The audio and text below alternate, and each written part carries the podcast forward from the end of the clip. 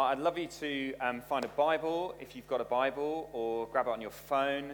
Um, it'll also be up on the screen. John 13. John 13. And we're spending this whole term looking at one evening from Jesus' life. The whole term on one evening. Because this one evening is an extraordinary moment and Jesus is delivering to his disciples some devastating news. He's telling them that he's leaving. That's basically the message. Jesus is leaving his disciples. He's going to go to the cross and die, rise, and return to his Father in heaven. And for his disciples, this is confusing, it's mind blowing, it's earth shattering news for them. And Jesus is preparing them. And last week we were seeing that Jesus has told his disciples that one of them, one of this 12, one of this band of brothers, is going to betray him. Just imagine how that would feel. These are your closest friends. You spent three years together. You've been through so many things. And Jesus looks around and he says, One of you will betray me. It's devastating. And Judas then leaves even taking the bread, that final act of love from Jesus, Judas leaves and goes into the night. And we're picking up the story in verse 31. So, John chapter 13, verse 31. When he was gone, Jesus said, Now the Son of Man is glorified, and God is glorified in him. If God is glorified in him, God will glorify the Son in himself and will glorify him at once my children. I will be with you only a little longer. You will look for me. And just as I told the Jews, so I tell you now, where I am going, you cannot come. A new command I give you love one another. As I have loved you, so you must love one another. By this, everyone will know that you are my disciples if you love one another. Simon Peter asked him, Lord, where are you going? Jesus replied, Where I'm going, you cannot follow now, but you will follow later. Peter asked, Lord, why can't I follow you now? I'll lay down my life for you. Then Jesus answered, Will you really lay down your life for me? Very truly, I tell you, before the cock crows, you will disown me three times. Do not let your hearts be troubled. You believe in God, believe also in me. My Father's house has many rooms. If that were not so, would I have told you that I'm going there to prepare a place for you? And if I go and prepare a place for you, I will come back and take you to be with me, so that you also may be where I am. You know the way to the place where I'm going. I mean, even just reading it, there's words that are so powerful. And I want you to look at the very first word Jesus says in this passage you just read. The very first word that Jesus says, as soon as Judas has left and has gone out into the darkness of night, Jesus says the word now. Now. That's a powerful word. You see, there's something about the word now that our culture loves, our world loves, that resonates deeply within us. We want a moment that happens now. Give me one moment in time when I'm all that I hoped I could be, when all of my dreams are a something away and something else. And then, in that one, I was going to sing it, but I'm not singing. And then, in that one moment of time, I will be free. And you don't even know this song. It's, it's Whitney Houston, right? It's classic. And then, in that one moment of time, I will feel eternity. That's what she's saying. I want one moment. Honestly, if you're students here, you're like, this church, what is this church? He's quoting Whitney Houston. I know, I'm sorry. It's the best I can manage. Here's the point I want one moment in time, and even if you're not a great big Whitney Houston fan, which you may not be, there is something about I want one moment. I want my life to count. I want a moment that I can live for. I want a moment where I will be free. I want a moment where I will feel eternity. I want a moment when I understand what life is really all about. We ache for a moment where we can say, now, it's now. This is what life is all about. Here's my big claim and my big thing I want you to see this afternoon. This is it. This now. When Jesus says now, that's the moment Whitney Houston was longing for. Give me just one moment in time. This. This one moment in time. Because if you can know this one moment in time, you will be free and you will feel eternity. That's the significance of Jesus saying, now. See, up until this point in John's gospel, he's saying, not now, not yet, not yet. He turns water into wine, not yet. He raises an official son. He heals a paralyzed man by a pool. He feeds hungry people with bread. He opens the eyes of the blind. He walks on water. Not yet, not yet, not yet. This isn't it. This isn't now. This is the moment. That's the weight of what we're dealing with. And here, in this one moment of time, Jesus says this is what's going to happen. And, and when something happens now, what that means is it's bringing into existence something new. There's something about to change. When I say it's happening now, that means something that wasn't happening then is now about to happen. There's something new that Jesus is about to do. I'm going to show you three new things. This is where we're heading. Firstly, we're going to see a new glory. There's a new glory to be seen. Then we're going to hear a new command from Jesus. And then we're going to see a new confidence that Jesus gives us. That's where we're heading, okay, if you want to know. And in case you're interested, I think the new confidence is the one that most of us need to hear most clearly this afternoon. So stick with it for the end. But let's dive into this. A new glory. Look what Jesus says in verse 31. Now, okay, we're going to move past this first word, get to the second word. Now, the Son of Man is glorified. And God is glorified in him. If God is glorified in him, God will glorify the Son in himself and will glorify himself at once. I think it doesn't take genius to work out that Jesus is talking about glory and about being glorified.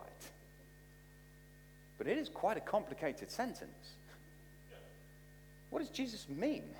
What's he talking about? Well, Jesus is saying, You're about to see a glory that you've never seen before. Now, when I talk about new, what, what, I mean, this is going to be important as we go through this. When I talk about new, I'm not talking about something that's never existed before. I'm talking about something that's already existed but is now to be seen in a new, bigger, more glorious way. So I guess it's like um, running the London Marathon. Did anyone run the London Marathon today? Anyone downstairs? No. Oh, shame. Never mind. Um, when, when, when you run the London Marathon, just when you do, when you run the London Marathon and when you break the world record, right, it's a new world record. That doesn't mean that no one's ever seen running before. It's not like you go, wow, it's completely new. It's new in the sense that it's running, but not as we've ever seen it before. It's new. There was someone running the London Marathon today dressed as a cupcake. Can you imagine how demoralizing it is to get overtaken by a cupcake? and to be honest, that's going to be a lot of people's experience because she ran it in four hours dressed as a cupcake. Yeah. Someone else was running it in ski boots. I think that's harder. Why would you do that? Anyway. But my point is that a new world record doesn't mean that someone's invented a new way to run. It's that they're running, they're doing this thing that human beings have been doing for a long time, but no one's ever seen it like this before. It's new. And so it is with Jesus. Jesus has always been the glorious Son of God. He's always been glorified. He's always had glory. But something's about to happen now that is going to show us it in a very new way. Because he is about to be glorified. Now, it's weird here because he talks about himself as the Son of Man. Now, the Son of Man is glorified. Why does Jesus call himself that? It's a reference back to a book called Daniel, Daniel chapter 7. And there's a moment in da- Daniel chapter 7 where the Ancient of Days, God himself, is on the throne, and this figure, a son of man, comes into his presence, and he is given glory. And here's what I want you to know about this glory of Jesus it is given to him, it's not grabbed. See, if you go back to the London Marathon, the person who won the London Marathon and goes through the tape and grabs the tape and raises their arms aloft and they get glory, it is something they have gained for themselves, something they've achieved, something they've grabbed. And they've grabbed it from all the other people who are coming over the line, eh, dying behind them. Jesus doesn't grab glory. In fact, he lets glory go, right? Over and over again. He lets glory go. He lets it go. He serves. He even gets down to wash stinking, filthy feet. And he says, But you're about to see me be given glory. This is a glory that is given. This challenges our grabbing at glory that we so often pursue in our lives. We grab it, right? We want to be known. We want, to, we want our one moment in time. Well, this one moment in time was given to Jesus. But it's not just given, it's also a shared glory. Now, this is really important, and this is why we're going to get into the detail of this complicated sentence. Because Jesus says the Son of Man is glorified, that's Him, and God is glorified in Him. So, as Jesus is glorified, so God is glorified. You get that? There's a sharing of this glory. And then he flips it around the other way. He says, if God is glorified in him, then God will glorify the Son. So it's Jesus saying, when I'm glorified, my Father is glorified, and if my Father is glorified, then he will glorify me. There's a kind of a glory circle. As the Father glorifies the Son, and the Son, no, as the Son glorifies the Father, and the Father glorifies the Son, there's this glory circle. It's a shared glory. You may say, big deal. This is, who cares? I tell you why you should care. Because God never shares his glory with anyone. That's why you should care. Because in, a, in Isaiah 42, God is crystal clear. God says in Isaiah 42, I am the Lord, that is my name. I will not yield my glory to another. You see, there is only one God. There is no one else who is worthy of glory. You don't, no other being gets glory. No idol gets glory. No human gets glory. You don't give glory to anyone other than God. That's not God being selfish. That's God doing what's right because he's glorious. And so, for the Jews reading John's gospel, that they would know that, the, that God gets glory. And then suddenly Jesus says, He gives me glory. I give him glory. How can that be? That's what John has shown us over and over again in his gospel. Jesus is the Son of God who is one with his Father in heaven, Father and Son, equally God. And how is this glory going to be shown? What is it in this moment in time? If God is glorified in him, God will glorify the Son in himself and will glorify him at once. It's now, Jesus says. Well, what is about to happen? What has triggered this moment of glory? It is Judas leaving to go into the night. Once Judas had left, Jesus says, Now. You see, Judas leaving has pulled the trigger for all that's about to unfold. Because here is the thing that will blow your mind It is when Jesus dies on a cross that he is glorified. You know, doesn't look like glory. Right? That looks like weakness. Glory is about winning, right? Glory is about raising your arms in victory, not having your arms stretched out in agony. How's that glory? It's glory because there, in that one moment of time, God puts himself on display and says, Here I am. Here I am in all my justice. As God gives his own son to die on a cross to take the just punishment that sin deserves, here is God's justice. Here is God's holiness. As God says, I cannot tolerate sin. I cannot excuse or ignore sin. Here is God's wisdom as He provides a way for sin to be dealt with, but for sinners to be saved. Here is God's love that stretches out His arms and says, I love you. I pay for your sins so that you can know God. This is glory. The glory of Jesus is seen as he gives himself, as he's lifted up on a cross for all to see. This is a new glory. No one's ever seen anything like this. And if you say, well, how do we know that that's true glory? Well, because three days later he was alive again. and then he returned to heaven to his Father. He's glorified. He's been given glory, a shared glory, Father and Son, glorifying one another. And we may say that all sounds a little bit insular. No, no, that is good news for us. Because that glory means that we get to share that glory, that relationship.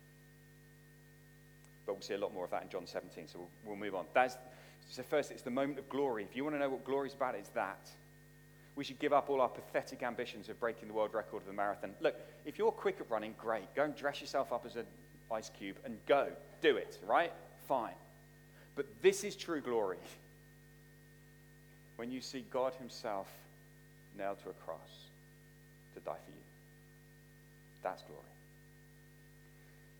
But there's a second thing a new command. You see, Jesus is very clear that He's leaving. He says, I'll be with you only a little longer. You'll look for me, but I, where I'm going, you cannot come. And he says, A new command I give you. Now imagine, right? I imagine I hadn't read it yet. He said, A new command I give you.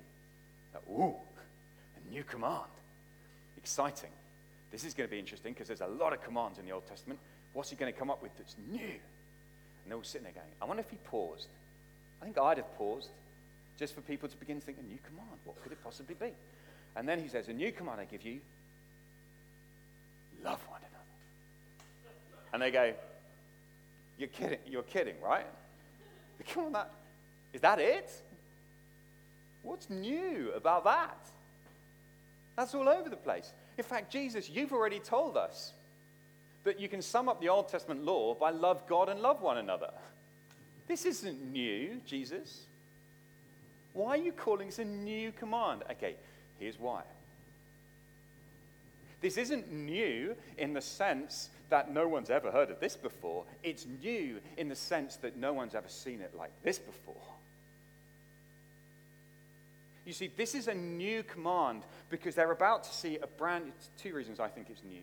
There's a new command because it's they're about to see love redefined, love reshaped, love of an order that you've never seen before. If you go back to the marathon, is slightly on my mind today, this isn't love that's slightly better than anyone else has ever done it before. This isn't love that shaved, you know, 30 seconds off the world record. This isn't love that shaved an hour off the world record. This is love that has never, ever been seen before. Yes, there's love all around, right? Love is all around us. I feel it in my fingers, doesn't matter. The, um, Yes, there's love all around us. We're, we're in a world that's full of love because we're created by God of love. But we're about to witness love ah, of a different order. When Jesus says, Love one another as I have loved you, that is a new command. They don't, they've not seen his love fully. And yet, back at the start of chapter 13, We read that verse, didn't we? It says that Jesus is going to love them to the end. Jesus loves them to the end. He goes right the way to the finishing line. He loves them completely, eternally, fully, infinitely. And as Jesus goes to die on a cross, what you are witnessing is the God of glory, the Creator God, stepping down across a chasm that you can't even begin to fathom how big that is. And sometimes we sort of, you know, I've heard preachers say things like, look, you imagine that, you know, imagine I could shrink down to be an ant, and then I'm an, I become an ant, and I go to the ants, and I die for the ants. You know, because that's the chasm right between me and an ant. That's nothing like the chasm between me and God. I am so close to like being like an ant compared to the distance. The distance between me and an ant is minuscule to, compared to the distance between me and God. He stepped down across a chasm that we could never comprehend. He's the infinite, eternal creator of the universe, and he became a tiny little baby. He became a corpse. Agony on a cross. This is love that you've never seen before. This is love. We may say, well, that's impossible. Yes. This is a command that you cannot obey. Love one another. You can't love one another like Jesus has loved you. No way. Except for the second thing that makes this new. And that is that there's going to be a new power to enable you to obey.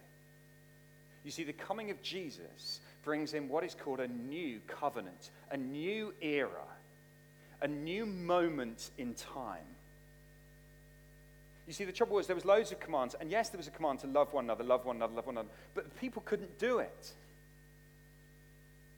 Because their hearts were hard, their hearts were unchanged. And so, what God promised is that his, someone would come, would die on a cross, and then that, that moment in time would lead to the pouring out of the Spirit, who would then change our hearts and enable us and empower us to love in a way we've never loved before.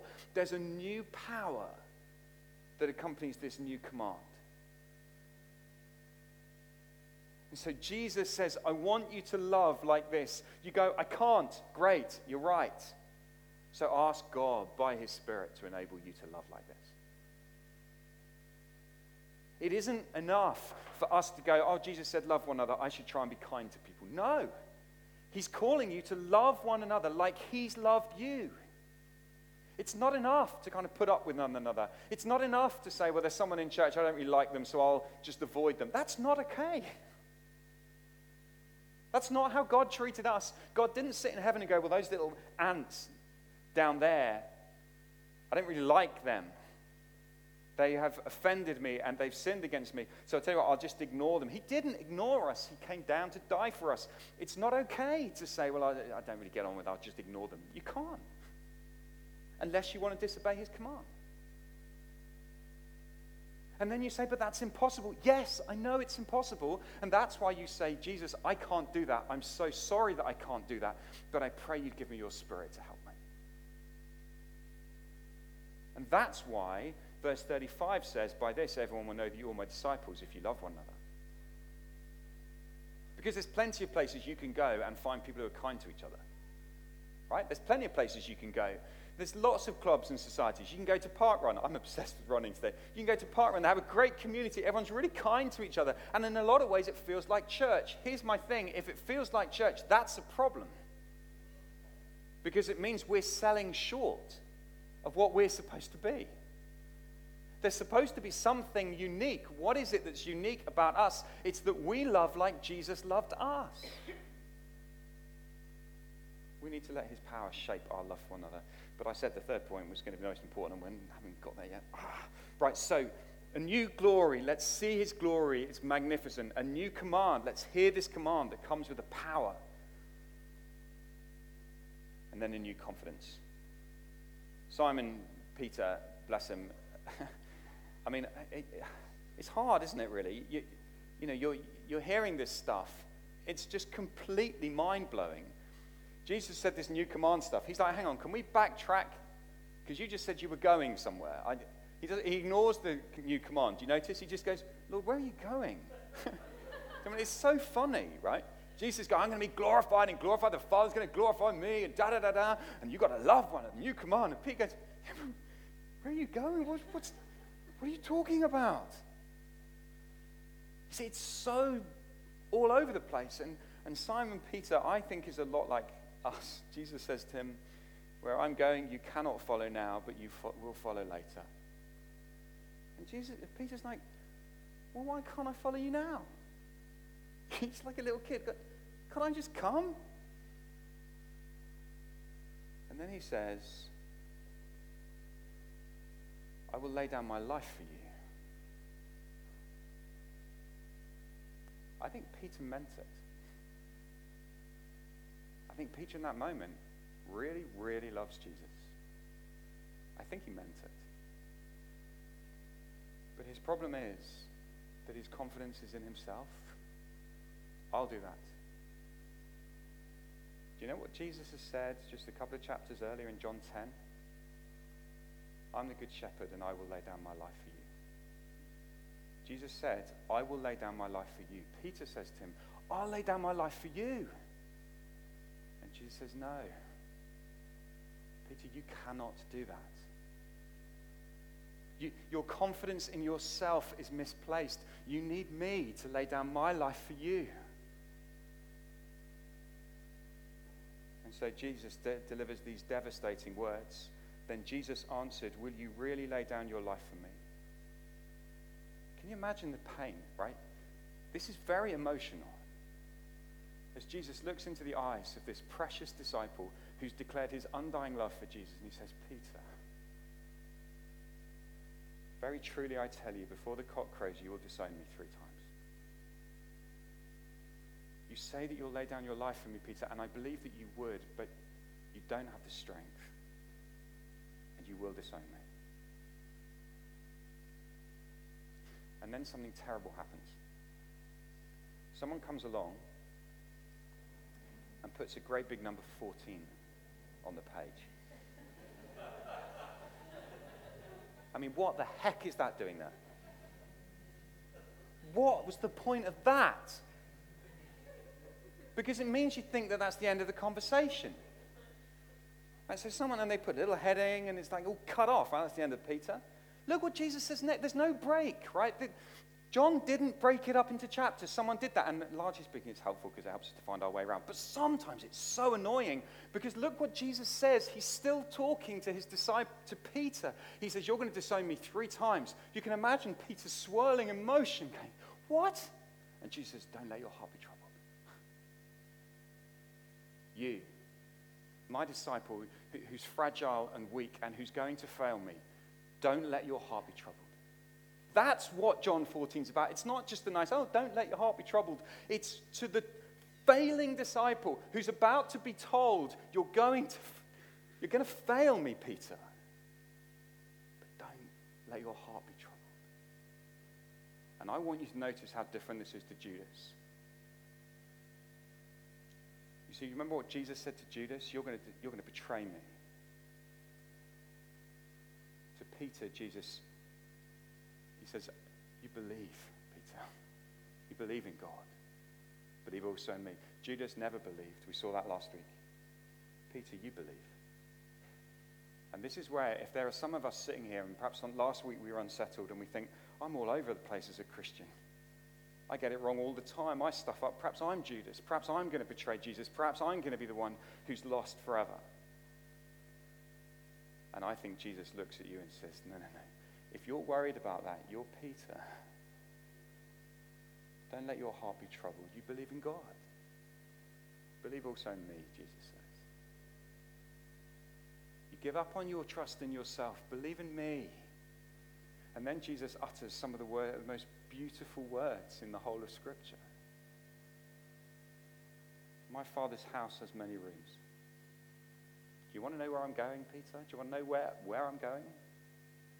Going to my Father's house. There's many, many rooms. If that were not so, would I have told you that I'm going there to prepare a place for you? You're going to listen to this. You've got to get this, right? You've got to get this. He's, he says to him, You're going to disown me three times, and I'm going to prepare a place for you in my Father's house. what a king! And what does Jesus mean when he says, I'm going to prepare a place for you? What's he talking about? I used to think for many years I had this little idea that Jesus was going to go off to heaven, to his Father's house, and was going to get the, the room ready, you know, get some flowers, maybe some chocolates on the bed, you know, that sort of thing. That's not what Jesus is talking about. Where's Jesus going? How is Jesus going to go to his Father's house? How is he going to prepare a place? He's going to go via the cross, he's going to die. How does Jesus prepare a place for someone like Peter, a failure like Peter? How does Jesus prepare a place for him? He dies on a cross for him. You see, a place in the Father's house is bought with the blood of Jesus for Peter. That's why Peter doesn't need to let his heart be troubled. That's why Peter's failure won't deny him a place in his Father's house. And it's why it won't deny you a place either. Your sin, your failure, your letting Jesus down will not disqualify you from the Father's house because Jesus has prepared a place for you. He's going to die. And here's the promise then in verse 3 And if I go and prepare a place for you, I'll come back and take you to be with me, so that you also may be where I am. I don't know what you think of as heaven. What do you imagine heaven is like? Do you ever imagine it as a house, a home? We're going to be at home. God's house. And the greatest thing about heaven in God's house is that we'll be with Jesus. There are some places where the Bible talks about heaven as a new creation, a new world. There's some places that talk about heaven as a new garden. There's some places that talk about heaven as a new city. And there's some places that talk about heaven as That's what Jesus is promising us. And he guarantees it because he is the way. Look, I, oh man, we've covered so much stuff. Thank you for your patience in listening. Um, I, I just want to land this and ask you where is your confidence this afternoon? Do you feel a bit wobbly like Peter? Know, sometimes you sit in church and go, Yeah, yeah, I'll do anything for you, Jesus. I'll die for you. I'll go and tell all my friends. And then the first person you are, you, and you just feel so rubbish and so weak. And Jesus looks at you and says, Don't let your heart be troubled. You believe in God, believe also in me. My Father's house has many rooms. He's preparing a room for you, He's prepared a room for you. If you believe in Him, He's died on a cross, He's made it ready. It's ready for you. You know that moment when you go to a, like, perhaps you go to a wedding and there's a table list and you look at the list of names. Now, is it just me, or there's always that moment of, is my name on the list? Was I ever invited to this wedding? And it's just such a relief when your name's there. You know, when you die and when you go to be with Him and you look at the list of names, your name will be there. A room with your name on the door. It's yours. Guaranteed. And it's where you will be with him forever. This is the one moment in time. Jesus says all of that hangs on this moment. Now is he glorified. Now there's a new commandment to love one another. Now there's a new confidence in what Jesus has done. Don't let your hearts be troubled. Why don't we pray?